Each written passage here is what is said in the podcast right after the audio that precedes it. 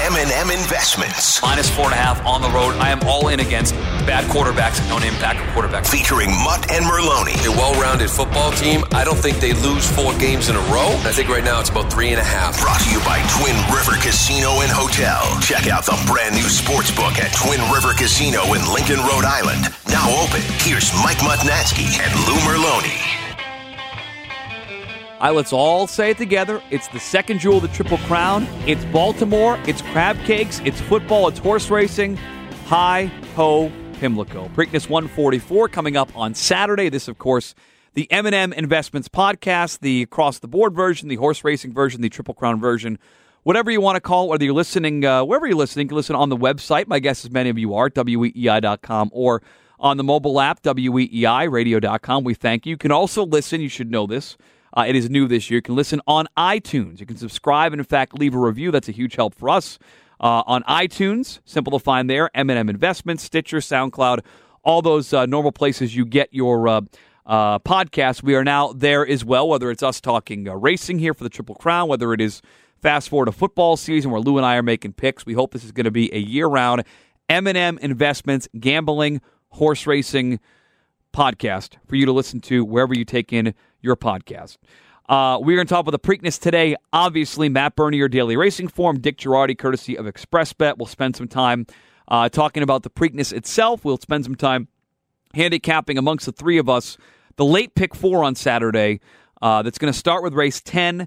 It's a 50 cent minimum. It's a $2 million purse. It is a great bet to get involved in. So we'll talk about those races that lead into the Preakness, two or three races there. And the Black Eyed Susan on Friday, which presents an interesting betting situation because you can you can bet this this daily double, this separate day double. We can bet the Black Eyed Susan uh, into the Preakness. So if you like a favorite in the Preakness, and uh, we're going to give you some chalky horses today, unfortunately, in the Preakness, the way to increase the price on those horses is to play the double with the Black Eyed Susan into the Preakness, and we'll do that uh, over the course of the next uh, 40 minutes or so here on the podcast. Spent a lot of time on Tuesday's podcast. Yes, a two podcast week uh, with Jessica Paquette talking about the Derby DQ. You can go back and listen to that, get Jess's thoughts uh, on the Preakness and racing, live racing this weekend at Suffolk Downs, where I will be on Sunday taking in some of the races, hopefully uh, on a nice sunny day here in Boston as Suffolk Downs has their final six race days uh, beginning this weekend, then again Belmont weekend, then at the end of June. Uh, Jerry and Curtis and Ken like to suggest that I don't give out winners on this podcast. The reality is, it's been a mixed bag. But, but, and hopefully I'm not jinxing myself here, this has been the one. You go back over the years, we told you that uh, Exaggerator a couple of years ago was going to turn the tables and win the Preakness. He did that.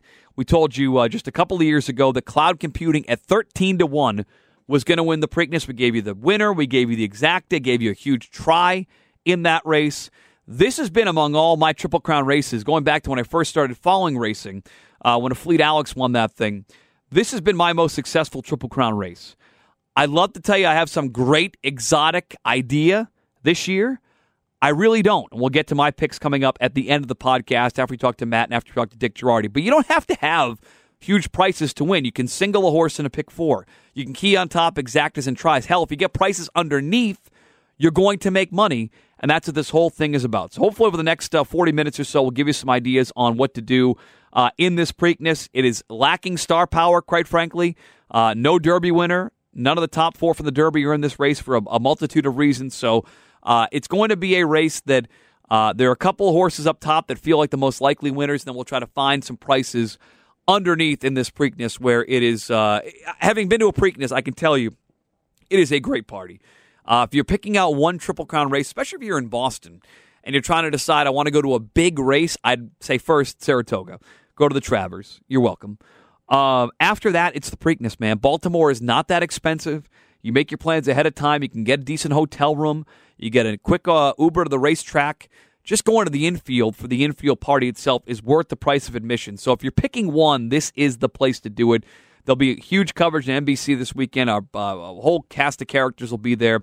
Uh, and it's a fun take if you're looking for one Triple Crown race to go to, having uh, been there uh, years, years back when Shackleford won the Preakness. Didn't have that winner that year either. I can tell you the Preakness is a lot of fun. And hopefully this year we'll try to make it profitable. We'll talk to Dick uh, Jerardi, ExpressBet coming up. We'll talk to Matt Bernier right now as we try to handicap Preakness 144 here on M&M Investments. Preakness weekend, second jewel of the Triple Crown. We'll try to do better than we did on Derby weekend, where uh, my horse finished fifth and eventually fourth. And uh, Matt Bernier, I have the recap. Where, where, did you end up, Matt, last week with your official Derby pick on the podcast? I think Win Win Win ended up via disqualification ninth. See, that's not I that think. bad. You got him. You got him into the top ten. He was also not that uh, not into the race early. My guess is you were looking for a little more aggressive ride from Win Win Win as that race went on a couple Saturdays ago. I just I felt like Julian Pimentel, the rider, waited way too long to, to commence a bid. Any of those horses that are going to be coming from way out of it, like a horse like Win Win Win was, you, you got to start that run early. And look, there's a chance you might get shut off, but the only chance that you have to win a race like that is to go for home just inside the half mile at three eighths pole kind of situation. Instead, he waited till the top of the lane. I don't want to put all the blame on him. I have no idea if the horse would have been closer or not. But the the point is, he finished with the fifth fastest quarter mile in the race. I would have liked to have seen what would happen had he started his run a little bit earlier. All right, up front we saw Jason Servis and Maxim Security uh, cross the line first and eventually get DQ'd. You spent a lot of time talking about this. I talked about it on Tuesday's podcast with Jessica Paquette of Suffolk Downs. Just a 30 second thumbnail, Matt. I think they got it right, and it's frustrating that uh, we don't see Servis run this horse back in the Preakness would add for a it make for a much better race if they ran him back this uh, this weekend. This one. Yeah, absolutely. I mean, look, there'd be much more intrigue to this race uh, from a story sort of storyline standpoint. Uh, from a betting standpoint, I think it's nice that he's not here simply because the race is a little bit more wide open. I agree with you. I think the stewards got it right. Now, look, the stewards deserve a ton of criticism because they didn't hang an inquiry sign to begin with. But um, in my opinion, it was a very clear cut foul. Uh, the best horse was not awarded the victory. Uh, Country House was never going to win the race, but that's just kind of how the system is right now. And until there's some sort of changes going forward, um, I think we just have to accept the result and move on. Now, we turn the page to Pimlico and we turn the page to Baltimore, at least for now. We'll see what this race is in the next couple of years and is the Preakness, and it is lacking on star power, Matt, that is for sure. Uh, I know even before the Derby that you thought the number one horse in this race, War of Will, who was definitely affected in the Derby with the DQ of Maxim Security, maybe the most affected horse in that race you had already picked War of Will to win the Preakness weeks ago. Uh, what what put you on this horse? Let's talk about his chances as the four to one, uh, one of the top choices in the race on Saturday. Yeah, for me, it, it's real simple with a horse like this. You have to go back to the Louisiana Derby to sort of start building this case. Where going into the Louisiana Derby, he was four to five that day, and he had done nothing wrong here on the main track. In that race, the ground breaks from out underneath him just shortly out of the gate. He ends up pulling a muscle it's just a, basically a disaster and a non-effort. I'm drawing a line through it, thinking that he didn't get any kind of fitness out of that. If that's the case, he really hadn't had a real race since the Risen Star in the middle of February, leading into the Kentucky Derby, going 10 furlongs. I understand he was training great. And my logic, my my kind of thought was, I want him to run a really solid race in Louisville. And for one reason or another, maybe he feels the effects of such a long layoff, the, the you know the distance given the fact that it's going to be his first start in essentially what three months.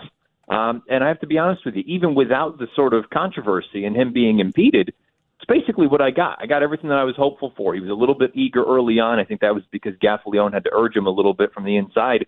Um, to me, it was a it was everything that I could have hoped for from the Derby leading into this race. I expect the best effort, the best version of War of Will that we've seen just yet. If it's good enough, uh, we'll find out. But I, I, I think he's sitting on his best best race to date. All right, so I don't like him nearly as much as you do, so I'll, I'll ask you the questions that I would ask anybody who likes War of Will, the number one horse in the Preakness uh, on Saturday. First of all, if he if he had his chance, right, even after the foul top of the stretch, he had a chance to make up ground. He still ends up finishing eighth. I understand that he probably would have finished further up, but wasn't that a, a big enough of a sample size to recognize he was never going to make a huge run and that – you know, he he was not uh, the, the the actual foul itself didn't put him in a spot where it necessarily cost him the race. He had his chance at the last quarter mile to make his run. He never did.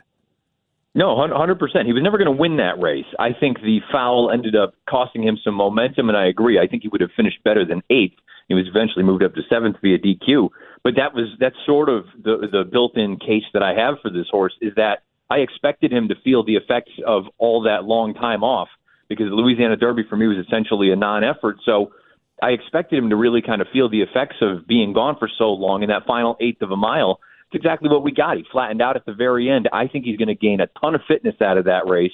and be sitting on tilt here for this race here. A few years ago, remember when American Pharoah won the Triple Crown? Uh, I believe Dick Jerardi was the one that even said it that the, the Kentucky Derby wasn't his sort of he wasn't ready to go. He wasn't fully cranked up and peaked for that race. That was the tightener, and the race at Pimlico was going to be his coming out party, and that's exactly what we got. Uh, I'm expecting the same thing from War of Will. Uh, is there any chance that he really liked the off going? I thought Country House and uh, obviously Code of Honor really enjoyed it, and they both got moved up. Uh, this is a horse that is, is bred for it. He has a win uh, on this sort of surface on a sloppy track. He broke his maiden at Churchill on a sloppy track. Uh, in fact, to break his maiden back in November. I thought there was at least some argument that he he, unlike a lot of the horses last Saturday, really enjoyed the off going in that race. Yeah, I, I wouldn't argue with that. Like you say, he broke his maiden over a sloppy field track at Churchill back in November of last year. And I, I thought he got over it very well, as opposed to perhaps some of the other horses that may not have appreciated it in Louisville a couple weeks back. But uh, to me, it's not necessarily that that's why he he ran or earned the figures that he did. Uh, I think he did it because he's a talented horse. He can run on basically anything. I go back to his two year old year. I think all of his grass races were really strong. He just didn't happen to win any of them. He was in three graded stakes races as a maiden. Um, I, I just I'm very high on this horse. I think he's very talented, and Mark Casse and company have been saying the same thing. Now they're concerned about the inside draw.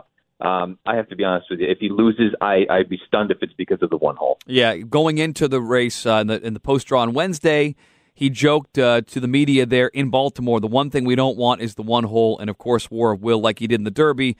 He draws the one hole. So those are my questions for him. I also think he's going to be the four to one is a pipe dream. Uh, I, I, think that everyone saw the trip in the Derby, and I think he is going to be the horse people gravitate towards because nobody wants to bet improbable. I picked improbable in the Derby. He is five to two right now, and nobody, Matt, wants to pick this horse. I would just point out that he might be the fastest horse in this group. He might not have enjoyed the wet track in Baltimore. Why are you against what looks like on paper Bob Baffert and probable Mike Smith, the the Stone Cold lock favorite and most likely winner in this race? Uh, well, I mean, look, we talked about it leading into the Derby. I expected him to be much more forward than he was. The trip that you laid yep. out is exactly the trip that he got. Yeah, didn't work out. Um, and I have to be honest with you, I just I thought he was fine. I thought he, it was an inoffensive effort. I just never thought he looked like a winner at any point. He was in a perfect position. Uh, maybe the wet track is not ideal for him, but we didn't really hear that as an excuse. Two starts back with Omaha Beach, and he ran, you know, ran his eyeballs out and just wasn't good enough.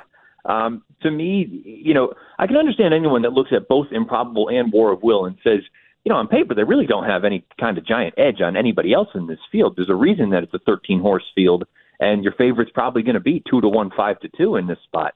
Um, I, I'm not way against improbable. I would just absolutely love to see them be much more aggressive with him. I'm sick of this whole thing sitting in behind horses. I'm not convinced that's when he's at his best. Get him out into the clear and let him roll. And if that means that you sit just off a Warriors charge who's drawn just to the inside, so be it. You think you're better than him. Just be more aggressive with him out of the gate. Um, I, I, look at his uh, uh, his efforts on fast tracks, and I just think that it, my year for him would be moved too quickly and just sort of hung a little bit, and the Rebel got run down by long range Toddy. Got a couple of sealed tracks that he was not a big fan of. Gets back in a fast track, two weeks, a thirty percent move for Bob Baffert. Um, and I know he's the chalk, but I think he is the most likely winner. G- give me the the the final odds. Like if people follow Matt, you know that he does these value lines for horses where he looks at these races and says, "Here's the value. Here's why I'd bet this horse at this price." Forget that for a second, Matt. What do you think when they go to post just after six o'clock on Saturday? How close are War, Will, and Improbable uh, in the, in their off, the off odds in this race? I think they're much closer than five to two and the four to one on the morning line. Yeah, I, I think Improbable is probably the favorite at two to one, and I could see War of Will being five to two, three to one, yeah. somewhere in that range. Uh, and then after that, you're going to get a little bit of a gap. I don't know how big the gap's going to be. I, I don't know that I totally agree with the morning line odds in this race because uh, I think Bourbon War is going to take an absolute ton of money in this spot. Well, let's talk about Bourbon War. He is owned uh, by Bourbon Lane Stables. They have some Boston connections. Met uh, Jim. Uh, our buddy Jim, who met us at Mohegan Sun a couple of weeks ago. Mark Sullivan, who's from uh, the Charlestown area, also part of this group. And he's a horse that I, I'm going to at least leave it open to the possibility, if you're talking about win candidates, that there's a scenario in my mind, Matt, where he can get it done, especially if you believe that he got a, a bad trip in the Florida Derby, his last race back on March 30th, a very slow pace. He came running with Code of Honor, who went on to won uh, a big race in the Kentucky Derby. He was up against it that day. I think there's plenty of pace in this race, and we'll get to the race. I think he's going to take money, but I would say rightfully so. I think Bourbon War is a legitimate shot in this race. Morning line 12 to 1, the two horse. Yeah, to, to me, if you're if you're not sold on improbable or War of Will, Bourbon War is the alternative in yep. here. I picked him second. Um, I agree with the Florida Derby. There was no pace that day. The main track at Gulfstream was very, very kind to speed on March the 30th. The blinkers go on, but but don't let that sort of be a, a sort of concern or anything. It's just a very, very short cup, and it's basically just to get him to focus a little bit more when he's turning for home and making his bid from the back of the pack. He brought up the pace.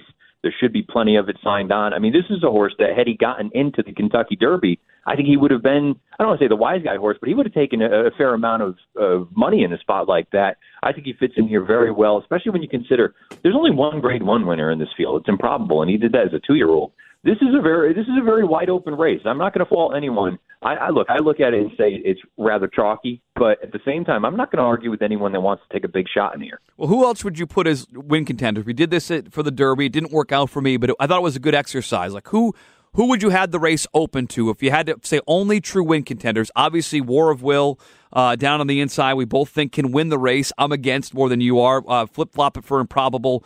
We mentioned Bourbon War. Anyone else you would leave open to winning the race on top and putting win money uh, in this Preakness on Saturday, Matt? I mean, there's, there's probably only two other horses that I would get a little bit creative with. Uh, I don't I don't particularly love them. I'm not laying out a major case for either of them. I still think win win win is an outside chance if you believe the pace is going to end up being ballistic and he can come with a long bid. He's got the local Maryland connections in there. He's a very long shot in here, but he's one that if you really wanted to get crazy, um, and the other one would be the, the genuine local horse. Um, Always Mining hasn't done anything wrong here as a three year old. I'm not totally convinced that his running style against better horses is going to translate. I think he's a talented horse. Hard to argue with seven for 12 lifetime. But, uh, you know, if you were really against the big three, and that's kind of how I look at it, I look at it like those three horses are, are clearly, you know, the, the win contenders, and then you have everyone else um, I, I, would get creative with always mining and perhaps win win win. See, and, and always mining was interesting to me because it, I thought before the, the last couple of days of, of the lead up to this race that he might be on the lead by himself. But the way this thing is shaped up now, and if you look, go use Formulator, that's what I use, DRF Formulator. It's a great product. Go to drf.com, get all the details there. I mean, you look at the pace projector, uh, projector from Timeform there is all of a sudden Warriors Charge, who's going to have to be forwardly placed. He's got a 111 uh, Timeform early pace figure. Uh, Market King, who checked in late to this race, 117. Everfast, who was a real late entrant, is a 111 early. Bodexpress, I think, wants to be forwardly placed. So you've got this big group of horses, Matt. Another twist of face, uh, fate on the outside, I think, has to go from where he is. The 12 post position uh, did him no favors. This feels like a, a group of horses that could set it up for somebody from either just off the pace or maybe from the clouds because there is a lot of early speed signed on. At least how I view it. Do you view it the same way? Yeah, I think that you have a number of horses that want to be forwardly placed. You know, I said it to Illman when we went over the the Preakness draw itself. That you know, the the interesting thing about these horses that want to be forward, it's not like any of them are burners. Most of these horses, and I understand some of them at shorter distances still have the ability to make the front, but in these route races, a horse like Always Mining, a horse like Market King, and even Warriors Charge, they've been getting half miles in 47 and 2, 47 and 3. It's not like we're setting land speed records out here. Um, I think you're going to have a number of horses that want to be forward. I, I, I said I think the over under for a half is 47. I feel like it could be 46 and 4. I feel like it could be 47 and 1. I don't think it's going to be off the charts fast, but I think it will be fast enough where if you like a closer in this race, there shouldn't be any excuse. If they're good enough, they should have an opportunity. Yeah, there, there's just too much speed. So if it's 47, I'm going to be shocked. And, uh, and and who knows? You know, maybe one of the speeds can hang on up front. Uh, if it ends up being 47, but consistently, you go back and look at old Preaknesses, it is year in and year out somewhere in, in the 46 and change range. And given the amount of speed sign on, especially late with Market King for D Wayne, who's got one direction to go, and that is to go up front with Jon Court. He's sort of got to go. So uh, you've laid your hand out here for War of Will. You're going back to him at four to one. The one horse you mentioned, Bourbon War, second. Let's talk about prices underneath, Matt. Who would you uh, point people towards? Uh, bottom of exotic tickets, trifectas, and superfectas as horses that can get up to it. Because if War Will wins at four to one, we're going to need some prices underneath. Health if Improbable wins, I'm really going to need some price underneath. Who are the prices you want to use in the bottom of uh, exotic tickets on Saturday? Yeah, definitely using win-win-win underneath. I think he's a horse that can come with a late bid. Uh, and again, if the pace ends up being faster the way that you have laid it out, uh, I think a horse like Laughing Fox could end up coming along yeah. and picking up some pieces. I don't think he's fast enough to win this race. At least right now, he's certainly not. Uh, but he's the kind of horse that it feels like he'll run all day. You look at the way that he's gone in his races, especially in that Oaklawn Invitational, that first running of that most recently.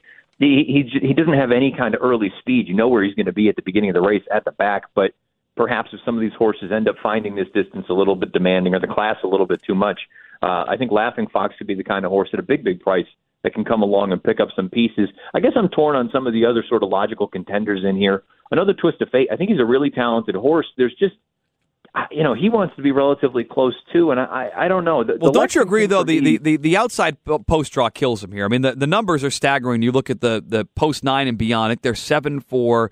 I have in front of me here seven for eighty nine. They don't win from the outside there, and he sort of has to go and be part of it. I'm with you. He's got a good grinding style. He ran well in the Sunland, ran well in the Lexington Derby, run down by Owendale, who we'll circle back to. But he he he he drew of all the contenders, he got the toughest draw in this race. I'm surprised he is still six to one on the morning line. It's going to be a higher number than that based on the post draw. You know, the only thing I would say about this horse with the outside draw, you're right. Look, it's no, it's not ideal that he's going to have to carry as much ground going into the first turn as he's going to, but in the Lexington and the Sunland Derby, as well as he ran in both of those races, you go back, at no point is he really comfortable in and amongst horses. And his trainer, Blaine Wright, said that. He goes, he's the kind of horse that kind of likes to be by himself, whether he's in the clear on the front or outside. And look, I mean, so far, all three of his wins in gate to wire fashion where there's nobody in front of him. Um, I almost wonder, you know, look, again, you don't want to be going a mile and a quarter and a mile and three sixteenths race. But if Jose can just keep him in the clear and he doesn't have to deal with any traffic to the inside, I almost wonder if you're a fan of this horse, if that's not the worst case scenario. I don't love him in here, uh, but I can understand folks that still want to make the case for him. Maybe this outside draw is not terrible for him. Yeah, he got bothered to start in that Lexington too. I don't think it would have been enough because Owendale just ran a different race. Talk about horses, Matt, that looked like they dropped in at the quarter pole. Owendale, who's the number five horse, he's ten to one for Brad Cox. He made this huge sweeping move and just absolutely closed the door. Ran by far Beyer top of ninety eight. Uh, you said Bourbon War was going to be sort of the wise guy horse. I felt like it was going to be Owendale, given how well he closed in this race, and if you believe that uh, Brad Cox is sending Warriors Charge as sort of a rabbit for Owendale, he's going to get the setup if they go fast in this race. What did you think of the five horse? I, I have no idea where the Lexington came from. Uh, the run, the run three starts back from a Beyer standpoint. Yeah, the 91 was fast, but the Timeform rating was not nearly as fast. And usually, a good kind of comparison, it's about a 20 point differential between the Timeform rating and the Beyer speed figure. And when those numbers, when it's less or greater than 20, that's when you got to start looking at them a little bit sideways and trying to figure out which one you think is accurate and which one you think is a little bit off. Um, the Lexington was not the case. The 98 Beyer checked out well. I believe that he earned a 120 Timeform U.S. rating. I, again, I, I don't really know where that race came from. He absolutely blitzed that field on the far outside. If you think he's, you know, coming into a race like this in that kind of fashion, and you think that he can take another move forward, second off the bench. I, I look, I can understand anybody using him. I just, to me, I kind of want him to prove to me that he's actually that good. All right, so Matt Bernier is going War of Will on top. He's picked this horse for about a month to win the Preakness. Drew the one hole. American Pharoah, Tabasco Cat, the only horses who have won from that post position the last 50 years of the Preakness. But Bernier says, screw that. We're going with the one. We're sticking with our gut. You got War Will on top, Bourbon War second. How'd you round out your top four in the four, Matty? One, two, four, thirteen. I'll use improbable in third and win, win, win in fourth. All right, let's talk about some other races here. And this is a quick turnaround because we got the PPs late uh, on Wednesday night. Uh, but a race that Matt and I, I think I want to say this uh, uh, pretty uh, confidently. One of the races that we've had the most confidence in, and one of the races we made money on over the years on this podcast, not only has been the Preakness, but the Dixie, the Grade Two turf race that leads into that. And uh, it took me about three seconds, Matt, to land on my horse. I know he's seven to two. But I'm going to be all about Inspector Lynley and Shug McGaughey in this spot. He's won this race before.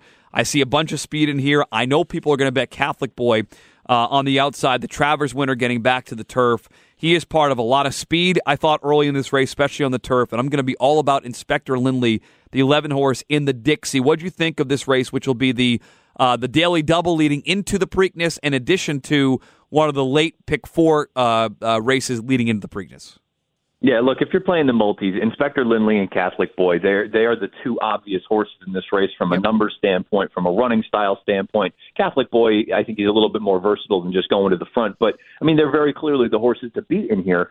So I tried to look at it a little bit outside the box, saying, Good. you know what, look, I understand they they could easily win this race. There's a horse in here that look, he's 100 years old, but I still think there's a chance that Phlash Phelps might have one last shot in in in the tank. You take a look and see. He's a horse that most recently in that Henry S. Clark, he finished behind three other horses in a, in a seven horse field. So it might not look great at face value, but the Timeform rating came back very, very competitive. He's two for three at Pimlico, never been out of the money in three starts at Pimlico. And take a look at his overall body of work. This is a horse that second start off the bench when the connections can keep him right. That's been the biggest problem with him. He's only run 22 times and he's eight years old. Second start off the bench, he always takes a step forward here. If you're looking to go outside of the box and looking against the two obvious favorites, maybe Phlash Phelps is one that you want to throw in there. Yeah, it's a very interesting race. A deep field. They'll go deep, and obviously Catholic Boy is going to get a lot of uh, attention in that spot. Have at it for uh, Christophe Clement, who ran in the Hollywood Derby, only ten to one in that race a year ago. So you want to talk about a little bit of a class drop going from a grade one to a grade two. And then Flame Away as well. You mentioned Mark Casse, uh, Matt. Flame Away has been a horse that a lot of people, the six horse at eight to one on the morning line, they suggest that uh, he's always wanted turf. I know he's entered in a couple of races this weekend, but if he were to go, that would add some intrigue to this race as well. Yeah, absolutely, and I, I agree. I, I think this is the kind of horse that he's probably wanted turf all along, and the only reason that he's run on the dirt as long as he has is because he's respectable on both surfaces. But I think getting him back to the grass is probably ultimately where he'll end up doing his best work. Uh, he won that Kitten's Joy early on as a three-year-old. He ran well enough in the Breeders' Cup Juvenile. I don't think it was a terrible effort. He was up close to a hot pace and just paid the price late, but um, I'll be interested to see where they ultimately choose to go with him. If you like four to one on War Will, or you like uh, the five to two on Improbable, you're going to want to try to increase that price. You can do that by playing uh, the Black Eyed Susan Preakness Daily Double. This starts on Friday, so we'll go back to Friday race eleven. This is the Fillies, Matt. Uh, they're going to go three. Uh, they're going to go a mile and an eighth on the main track. There, they're expecting it to be pretty dry, so I'm, I'm expecting a fast track and. Uh, I think this is a race where if you want to focus in on your horse or uh, a short price in the Preakness, You've got to find a winner here to try to make it a double. Uh, I thought there were four potential winners out of this uh, Black Eyed Susan. Matt, where'd you land in the uh, Fillies version of the Preakness on Friday night? I think the most likely winner is Point of Honor, and I, I think she's she's pretty talented. I didn't end up picking her, but I, I think she's the most likely winner in the race. Uh, to be honest, I, I don't I don't love the race as a whole, uh, so I wanted to try to get a little bit more creative here. And in full disclosure, I, I've thought the Gazelle for a long time is just a, a bit of a clunker of a race. But at the same time, if I'm taking anyone out of there, I want to go with off topic. One of two in here for Pletcher. She's actually the one that finished third and behind Always Shopping. Um, I just kind of felt like the way that race was run, there was no pace signed on. Always Shopping had a dream trip in there, up forward, was able to hang on. But I, I didn't think off topic really appreciated being in behind horses. This is a filly that is bred to go uh, 10 miles, forget about a mile and an eighth. I think second start off the bench, she's paired up career Beyer tops of 78 she's she's not the most likely winner, but at eight to one, if you want to try to go against a horse like Point of Honor, um, I, am going to give off topic a look. Yeah, Point of Honor has run with some great uh, three year old fillies. Obviously, Champagne Anyone uh, beat Lady Kate two back, so she's been involved in some classy races. You mentioned the horse. I think I'm going to probably focus on. There are a couple of horses here. Your to- your horse off topic. I thought Brill for Jerry Hollendorfer had a look at five to one. Uh, obviously, Point of Honor. I think my focus is going to be on the other one out of the Gazelle, and that's going to be always shopping. Who this is they've got her out to that mile and an eighth. She's now two for two. I love fillies, Matt, who have already shown the ability to run at that distance, and this may be one of these horses just that, that, that finds that distance to their liking. And if Point of Honor is going to be uh, involved early with Las Cetas on the outside, Brill's got some speed early too. Uh, always shopping is shown even on a slow pace if they're not going fast. She can sit off. Manny Franco has uh, got two wins under. I know she's four to one, but I felt like she is bred for it, and that consistency two for two at a mile and an eighth, that was the bigger factor for me. I ended up on always shopping in this race. Yeah, the, the, both of Pletcher's horses, they feel like if you're looking for anyone that's bred for the distance and, and has already shown that a mile and an eighth is within their scope, I think those are the two two of the more obvious ones anyway. And like you say, the, the idea that she can be a little bit more forwardly placed in a race where if you do believe that there's going to be some pace, she doesn't have to have the lead, but all of a sudden, if for some reason they don't go, you know that she has no problem going up there and being relatively close. Uh, I can understand the, the look. If I'm going to make a case for off topic, I can understand anyone making the case for always shopping. Yeah, three or four of these could win. You can use these horses in the Black Eyed Susan Preakness double and try to juice up your price uh, in the Preakness Matt. Pick any other spot Friday or Saturday. Give us one more before we get you uh, out of here. Yeah, Saturday, uh, the fifth race, the James W. Murphy. It's a turf race for three-year-olds on the grass. Uh, there's a couple of horses in here that I, I'm sure a lot of people will look at, whether it's a horse like Current or War Film. Some of these horses that have run fast. I'm fascinated by Real News. Uh, the number five horse goes out for Al Stall. It's going to be his first time going out to two turns. But what he's done thus far through three lifetime starts, he's done nothing wrong, really. Most recently in the Palisades Turf Sprint down at Keeneland, uh, I love the way that he finished. He absolutely flew home. He couldn't run down Bulletin, but Bulletin was the horse that was cutting out the fractions. And I understand folks will probably look at it and say, well, Bulletin bombed on Derby weekend at 1 to 10. He's the only horse that has exited that race and really hasn't sort of acquitted themselves nicely. You've had five other horses come back out, and they've all either equaled or bettered their Beyer speed figure. Um, I think there's a real chance that you could be looking at a solid turf runner down the road in real news. Uh, the distance, sure, until they do it, you never know. I think a mile should be within his scope uh, I'm going to give him a look. Real news. Well, we didn't get the Derby right, obviously, but uh, you go back and listen to the podcast. Digital Age was a horse, Matt, that we talked about uh, quite a bit as we went through the stakes races. Digital Age went off on Derby Day. It's seven, eight to one, the most overlaid price of the weekend. And, and talking to people who listen to the podcast, they keyed in on that horse and made some money in those races. Hopefully, we're able to do that on this undercard, the pick four, the Black Eyed Susan Preakness, and hopefully. Uh, people are tuned into Matt's work at DRF, video.drf.com. What else planned, Matt, for coverage uh, this week of these races, beginning uh, with the uh, fr- big Friday card uh, in Baltimore as well. Yeah, most of the Friday races should be up as far as stakes previews are concerned. I'll be recording my podcast this afternoon, going over the, the two big ones, one on Friday, one on Saturday, and then we'll have Out of the Gate, which will be recorded later on this afternoon. We'll go through all the Saturday stakes races as well. So uh, everything you need, video.drf.com. Bernier underscore Matt on Twitter. He tweets out uh, during these races as well. Matt, excellent stuff as always. We'll talk to you uh, prior to the Belmont here in three weeks. Good luck, Mike. I'm going to give Dick Jerardi credit, and Dick Jerardi joins us. Of course, he's the award-winning writer. Uh, with us once again, courtesy on the podcast of ExpressBet. Visit expressbet.com. They have the free Preakness wagering guide. You can also wager there on the races. When you can't get to the track, whether it be Suffolk Downs this weekend, live racing there, uh, get to Twin River, Mohegan Sun, wherever, expressbet.com has you covered with their free Preakness wagering guide as well. Our buddy Bob Neumeier with some thoughts in there. So uh, I think you're the first person I've uh, talked to, Dick, who – uh, had Maximum Security, who liked the horse going in and picked the horse. And I'm going to give you credit for having the winner, even though he did not win the Derby. Uh, he gets DQ'd. Walk us through it, having picked the Derby winner, the, that 22 minute stretch where they looked and they looked, they looked, and eventually they DQ the seven horse out of the top spot in the Derby two weeks ago. So I'll take credit for picking the winner in, in quotes. It did not cost me any money because I did not have the exact. I did not have any 720. So I think I could be objective about what I saw. I've never been a fan of disqualifications because uh, I think it's just too arbitrary over time. Was there interference in this race? Yeah, I think everybody saw what happened on the far turn. I think where the stewards made the mistake, and I was not in favor of the disqualification, was they didn't keep looking after the incident. Um, did the horses who were impacted were they going to finish in the money anyway? The only one who would have had a chance was War of Will.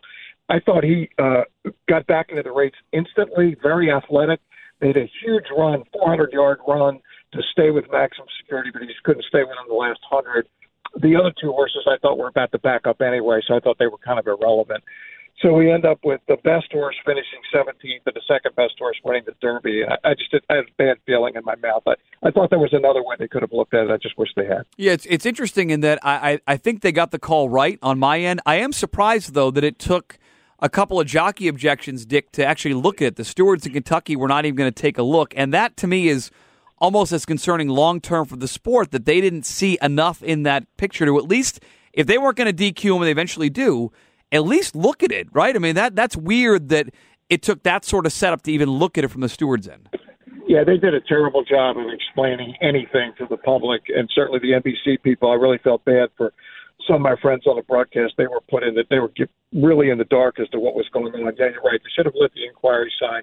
I saw it immediately. That I knew there was something that had happened. Obviously, you need to see it again before you're sure what had happened. They never told us there was any objection other than by the second place finisher uh, never mentioned that the uh, the long range Toddy and Jon Court had objected.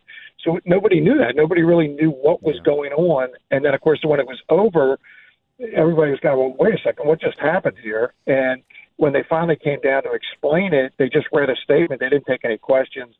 I thought they did the sport a disservice by that. They could have shown it. They could have shown the, the film. You might not have liked it, but they have said, "Look, here's what we saw. Here's why we did what we did." just to make it more transparent. I just thought it was handled very badly. Not to mention the fact that look, I, and I, I, I have people's opinions I respect that are on the other side of this. Uh, I, I thought it was a bad call, but I understand why people think it was a good call. But just explain yourselves. Well, not only is it a bad call, it, it sets up a, a, weird spot for racing, Dick, and we'll, get some bigger picture racing issues coming up. But I mean, you turn your page to the Preakness, and you know if you were at home and you're a casual fan, maybe you watch for the Triple Crown only, or the Derby was your first race. You're going to tune in Saturday night on NBC, and the top four finishers from the Derby aren't going to be there. That that's not a great look for the sport. Not at all. And, and there's two reasons, obviously. Country House, uh, I don't think Bill Mott ever wanted to go to the Preakness. He's not a big come back in two weeks guy. He has run very few horses in the Preakness over the years. But then he said, look, after the Country House was split up, he said, look, I feel obligated to go to the Preakness. And then the horse uh, uh got sick, and now he's out. I don't know when he's going to run again. So that's bad yeah. news. And then the ne- the other ones, Maximum Security uh, uh, in the next two, they're not running back because they can't win the Triple Crown, and horses just don't run back in two weeks. We know that. That's the problem the Preakness has had. They haven't been able to get the best field. That's why the Derby winner normally is an absolute cinch in the Preakness because the field isn't nearly as good as the field he faced in Kentucky, and that is a problem for the sport, no question. Well, to your point, uh, Bill Mott has never run a horse in the Preakness, and that continues, even running one three uh, in the Derby with uh, Country House and Tacitus once the official numbers went up. You mentioned War of Will. He draws the one hole. Not a good spot for Mark Casse, but it sounds like, uh, listening to talk there, you thought that War of Will was most impeded by the infraction, and you're going to go back to War of Will in the Preakness on Saturday. It's, it's interesting. I, I actually thought he recovered uh, incredibly well and had a chance to win. The reason I like War of Will is not really having anything to do with the incident on the far turn. It was more what happened earlier in the race when he was locked in behind maximum security with the horses right next to him because the pace was slowed down so dramatically on the backstretch. That's why all the horses bunched up on the turn. Is uh, Max? Uh, excuse me, War of Will's mouth was wide open. I mean, he was crying to run. I got to think he lost some energy that way. Uh, and then when he when he could run, he gave a huge run, and then he just couldn't keep up with maximum security. A horse who's never finished behind another horse. So I thought he ran great. And I actually am probably going to get the worst of the odds because people are going to like him because of what happened on the far turn. I like him because of what happened earlier in the race. Yeah, I, I we talked about this with Matt Bernier before you came on here, and I, I just four to one, uh, Dick seems like a pipe dream. I know, I know you follow these things, yeah. but I yep. mean, everybody's picking this horse. He feels like I thought improbable, who I liked in the Derby, and I'm going to eventually go back to on Saturday. At this point, I thought he'd be the default horse, and you're a Beyer guy. He's got the fastest Beyer speed figures. He's got yep. a trainer who wins this race at like a 30% clip with these two week layoffs. He's the best yep. Preakness trainer of all time. Smith. He goes yep, from a, a, a, better turf jockey in Irad to one of the best dirt, jo- dirt jockeys in big money races the last decade, Mike Smith. Yep. At what? Tell me why? Is it just the price? Is it just you're being st- stubborn? Because this is improbable. Is a Dick Jerardi type of horse in the Preakness. Yeah, yeah. Normally, I would agree for all the reasons you cited. Like I, I think, and I've watched uh, obviously all the trips of the four, the four out of the 19 that have come back in the Preakness. I thought improbable. I, I didn't like the fact that he was locked in the whole way, but when he finally got loose, he didn't come with a big run. I, I just didn't like that, and and he hasn't won yet this year. Obviously, he was in against Omaha Beach. It would have been my pick in the Derby had he run. I didn't like the fact that he got run down by long range Toddy in the division of the Rebel. Yep. You know what else I'm thinking? As great as Baffert is, and he's the best at, at these races, we all know that. I don't think his horses are as good as they have been in recent years. Not talent wise, not as good as Justified American Pharoah. Beyond that, all the problems that they had out in Southern California this year, he didn't give them the same preparation he normally was able to do. Sure. So I think that potentially is a problem. So I was really on the fence on this one because this could be the race where Improbable blows up now that he's really in shape. He raced him into shape rather than train him in. Uh, but I think you're going to get a bad price. I think he's going to be eight to five. Uh, uh, my guess is eight to five and five to two, or two to one on War Wolf. See, my guess was two to one, nine to five, and five to two. Uh, we're, we're very yep. similar in that spot. There, we're not. See, we're not getting a good price in either horse. This is frustrating nah. to me because the the, the Preakness yep. stick is a race where if you didn't like the Derby winner, you can come yep. back and bet against him because you know he's going to be overbet. So you watch Giacomo yep. beat Afleet Alex, and you say, okay, yep. there's no way Giacomo is going to win this Derby, again. and he's going to take money, and so I can use that, and it, there's value. So I'm admitting going in there's no value in either uh, improbable. Nope. There's no value in War of Will. So we've got to find, find value underneath. You want to go to one of the local horses, Always Mining, who is not going to be great value. He's eight to one on the morning line, but he's a local uh, factor here. War uh, win win win. Mike Trombetta, some local angle there. Where do you want to go underneath the two likely favorites in this race, Dick? Yeah, I'm probably Owendale. I thought his Lexington was really Yeah. good with the 98 fire. And if this race is run like I think it's going to be, and I'm having real trouble seeing this race. Uh, I saw the Derby. I knew where maximum security was going to be. I, it's one of the reasons I like them. Uh, there's about five of these horses have early speed. Yep. So it's really hard for me to figure out who's going to be in front, how's the race going to be run. Uh, but if we have a really hot contested pace, then I think that's going to take horses like Always Mining potentially out of the race, and bring a horse like Owendale into the race. Uh, so I think he's a long shot possibility. The other one is the other Brad Cox horse, uh, Warriors Charge. To me, of all the speed horses, and again, there's four or five of them. He's the one closest to the rail. I don't think they're going to send him well. I think that'd be a mistake. I think Warriors Charge is closest to the rail, so I think they're kind of in it. They got to go. So if he comes out of the first turn loose on the lead somehow, coming off a 97 Beyer, then I think Warriors Charge has a chance at 12, 15 to 1. See, and, and, I, I hear that, and, and maybe they'll end up going wire to wire or be involved there. The horse I got to bring up that it's going to kill me if we if we don't talk about him at some point today is Signal Man. Uh, Signal Man was a very good two year old. Uh, he was second to Knicks Go, who went uh, wire to wire in that Breeders' Cup Futurity. He was third to game winner Knicks Go in the Breeders' Cup Juvenile, and then came back at Churchill Downs in a mile and a sixteenth. Ended up running down Plus Que Parfait and Limonite in that jockey uh, in the, the Kentucky Jockey Club. So it took some while to get back. He's not back until March. Went through the motions there at 13 to 1 in the Fountain of Youth, was never involved. Then, as a tightener in the bluegrass, was involved late and was right there and a, uh, it uh, his top from last year in 88 Beyer.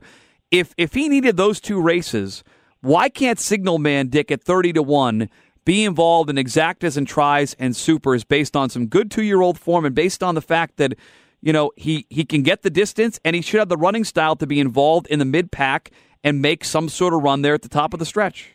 Yeah, those are all good arguments, and I think if he gets that pace meltdown, which is not out of the question, that's going to improve his chances. Here's my issues: uh, the Fountain of Youth was a pace meltdown. And he still couldn't make any any anything. He didn't Sure. run at all. Yep. I didn't like that. I think the Bluegrass is a bad race, although it was the worst of the, of the prep, final preps. So the fact that he ran third doesn't do much for me. Has an 890 on the Beyer scale. I don't like any of that. But these are the kind of races that Ken McPeek horses have a tendency to get in. He's like Dallas Stewart in that way. They train their horses the same way. They're all closers. Yeah, he's kind of horse that could be third, as you said, at 30, 40 to 1. Who knows? He wouldn't be one of my top selections, but I hear what you're saying. Yeah, we see these horses uh, able to make runs uh, in the in in some of these races late, depending on uh, how they end up shaping up. And I'm going to use him. I'm not going to use him on the win end, but I, I would point to uh, this horse to be uh, interested. And I also point to uh, you mentioned the Preakness. I was looking this up and I was trying to stall for time. I should have looked this earlier. Kenny McPeek, senior investment, ran a big third in this Preakness either last year or the year before, coming from the clouds in the slop. The cloud computing year, I believe, he came up for third. So Kenny McPeek has hit the board in this race. Signal Man is 30 to 1. I'll be using on the bottom of tickets. We'll get to a couple of the races here, Dick. So I want to go through uh, the pick four, at least on this podcast.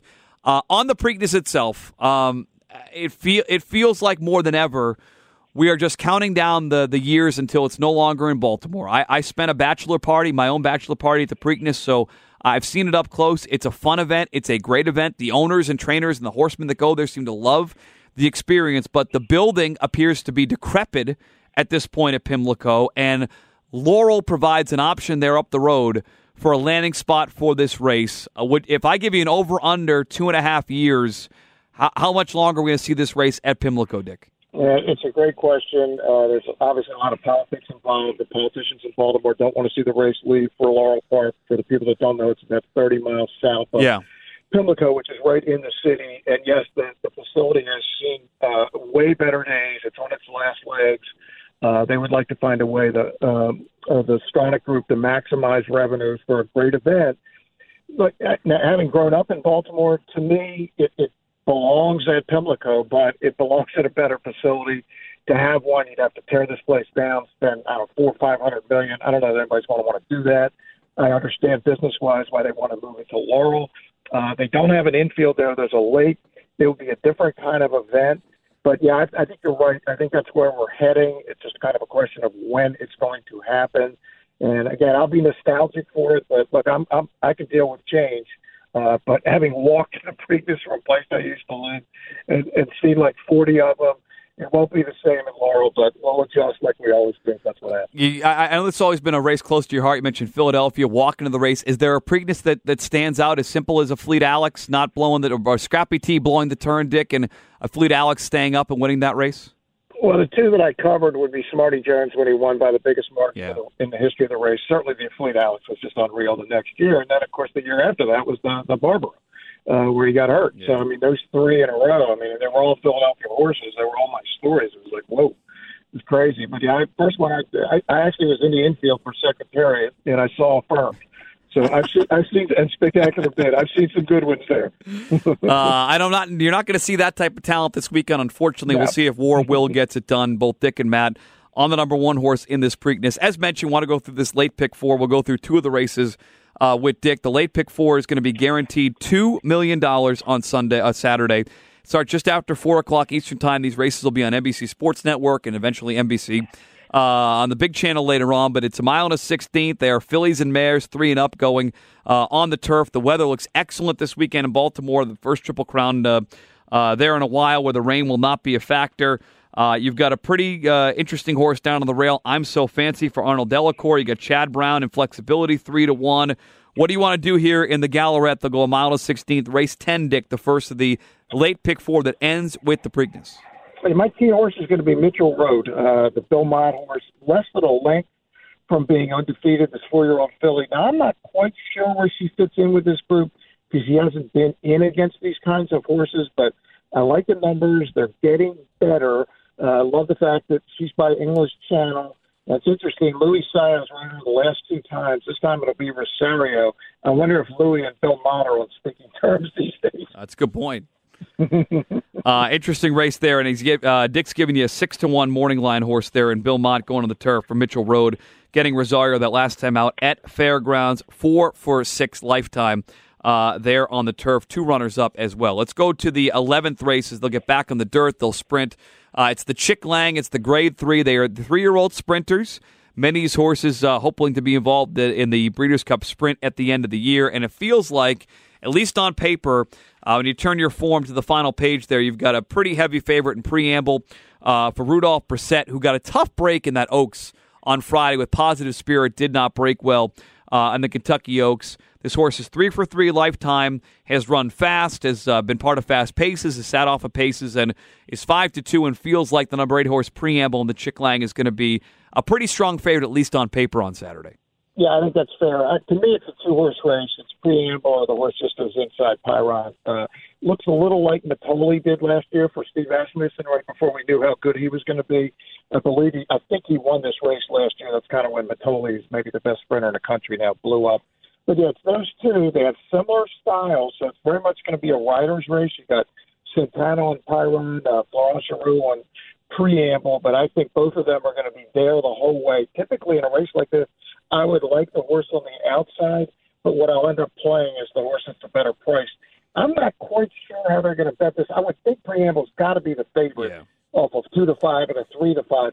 But how much of a difference is there between preamble and Pyron? That's that's the part I haven't quite figured out yet. Well, the only other horse that shows a 90 Beyer speed figure is going to be the the Mal, Malpass. I'm probably saying that wrong. The three horse for Joe Sharp, who's done some good sprinting uh, in Charlestown and Fairgrounds. So I, I think you're going to see those horses take a lot of money. If you can get through that race with only two horses on your tickets as A's, you can start to spread in other spots, whether it's the Dixie or the Preakness, and get yourself into the Preakness with uh, some bullets to get home in that late pick four they're going to guarantee $2 million. Uh, if you're going to be uh, at the track, going to be at home, go to expressbet.com, print out the wagering guide, and right there you get yourself all the facts and figures, all the details, uh, all the picks from guys like Dick and Bob Neumeier and many others to get you set for Preakness 144. Dick, enjoy Baltimore. I'm glad the dry weather is going to make it uh, seems like an enjoyable weekend, at least weather-wise, and look forward to talking uh, prior to the Belmont Stakes in three weeks. Sounds good, Mike. Thank you. All right, so there you have it. Two very sharp handicappers in Matt Bernier and Dick Jerardi, courtesy of uh, Daily Racing Form in Matt's case and ExpressBet.com in the case of Dick Jerardi, who did pick the Derby winner technically, I guess, before the uh, DQ. Uh, they are both on War of Will, and I, I just I cannot go there. And I understand that my my other option here is not great from an odds perspective to sit here on a podcast in Boston, New England, wherever, iTunes, etc. Hey, I'm betting the favorite. Trust me, this is not uh, this is not giving me the warm and fuzzies. But I mean, I, I I, looked this race for, for, for hours and thought about this race for hours and watched replays, and I, I, just, I just cannot come up with a good reason why I should not bet the number four horse improbable. Uh, the odds aren't great, I understand that, but the odds are going to be worse on War Will. I mean, maybe I'll be I'll be wrong about the uh, the actual off off odds when they go to post at six. Uh, what time is it? Six forty eight on Saturday night. But War Will is getting picked by everybody. Everyone's on this horse. He ran terribly in the Louisiana Derby. And I guess he can win this race, but it's not going to be with my money on top. I will use War Will defensively uh, in pick fours and pick threes and doubles, whatever I need to get alive to to make some money. But I can't pick this horse on top. The fastest horse, the classiest horse, the horse with the, the best Preakness trainer, the horse with the best dirt jockey maybe in the country is improbable. I know he's five to two. Will probably be two to one or nine to five. I am picking improbable. Yes, he's the favorite on paper. I am taking him. Sometimes you don't look a gift horse in the mouth. Okay? And right now, this feels like a gift and feels like a single in the late plays here in Preakness 144. Uh, as I said on Tuesday's podcast with Jessica Paquette, I thought he got ridden like a turf horse in that Kentucky Derby. I thought Irad Ortiz tried to save ground and make one run on a day where you'd rather be outside. You saw Country House get the outside trip. Uh, you saw inside was improbable. And in the end, I think that made a big difference. I don't think he liked the slop either. And I think he was part of an early pace that was pretty fast. So he's the favorite. He's not going to pay a lot if you're betting him to win. But I'm going to be pretty comfortable uh, keying improbable on top of all my plays uh, as potentially and likely a lone A for me. Uh, underneath, I'm going to use some prices. Mentioned Bourbon War earlier. Bourbon War is a horse for Bourbon Lane Stables. Got some great Boston owners, Jim and Mark and those guys, uh, part of Bourbon Lane. And we'll be talking to them at some point on this podcast, I think during the Triple Crown. Uh, he is 12 to 1 on the morning line. Got a terrible setup in the Florida Derby. Uh, has been training well for Mark Hennig. Puts blinkers on and gets Irad Ortiz, who might be better turf jockey, but he can ride a dirt horse. I will take Bourbon War second. Give me Signal Man third for many of the reasons why I just talked about with Dick Jerardi. He feels like the price, the right price horse in this race uh, that I will take as the third horse. And you know why not? If I don't like War of Will, I might as well toss him out altogether. My top four. Better for Curtis and Ken if he ends up winning. Uh, give me Owendale as my fourth horse here for Brad Cox. I, am uh, Dick mentioned that the pace scenario was murky to him. It's going to be a fast pace scenario. Uh, I want horses on the bottom of tickets that are becoming late, not that are part of the pace. And I think uh, a horse like uh, Always Mining has to be part of the pace. I'm not sure he can stick around for Kelly Rubley. Bodexpress going to be fast up front. Another twist of fate showing speed. Win Win Win, who I picked second in the Derby. I can't go back to with that 13 post position. He might uh, you know be involved late, and I'll use him defensively as well. But my top four for the Preakness is going to end up being the number four horse. And pro- you know the numbers. You can look at the form yourself. But Improbable uh, is my winner, followed by Bourbon War, followed by Signal Man, followed by Owendale. That's my top four. Improbable, Bourbon War, Signal Man, and Owendale. And if uh, Improbable and Signal Man both run in the trifecta. We'll have it some which way. If they run 1 3, 2 3, 1 2, we'll have it. And that'll be a, a key for me is trying to find Signal Man somewhere on exact uh, trifecta tickets, somewhere on uh, superfecta tickets in this race. But I, I, I'm going to eat the chalk. Sometimes you try to beat the chalk, sometimes you got to eat the chalk. I'm eating the chalk with Improbable, the four horse in Preakness 144. Uh, thank you for listening. If you're listening on the website, you can check us out on iTunes, subscribe, and listen there. I can also leave a nice review if you'd like. Go to Mock My Picks. Certainly welcome to do that as well. I'm sure Jerry and Chris and uh, John and everyone's going to mock this tomorrow. On Friday, we're taping this on Thursday, so should mention that as well. Last note this is Thursday, so be advised could be changes uh, in the race, could be defections, could be scratches. This is all being taped on Thursday morning prior to Preakness 142. I'll be making my homemade crab cakes on Saturday. Some burgers and dogs for the kids would be crab cakes. My wife and I, it is Preakness 144. It is improbable. Good luck this weekend. Second jewel of the Triple Crown in Baltimore.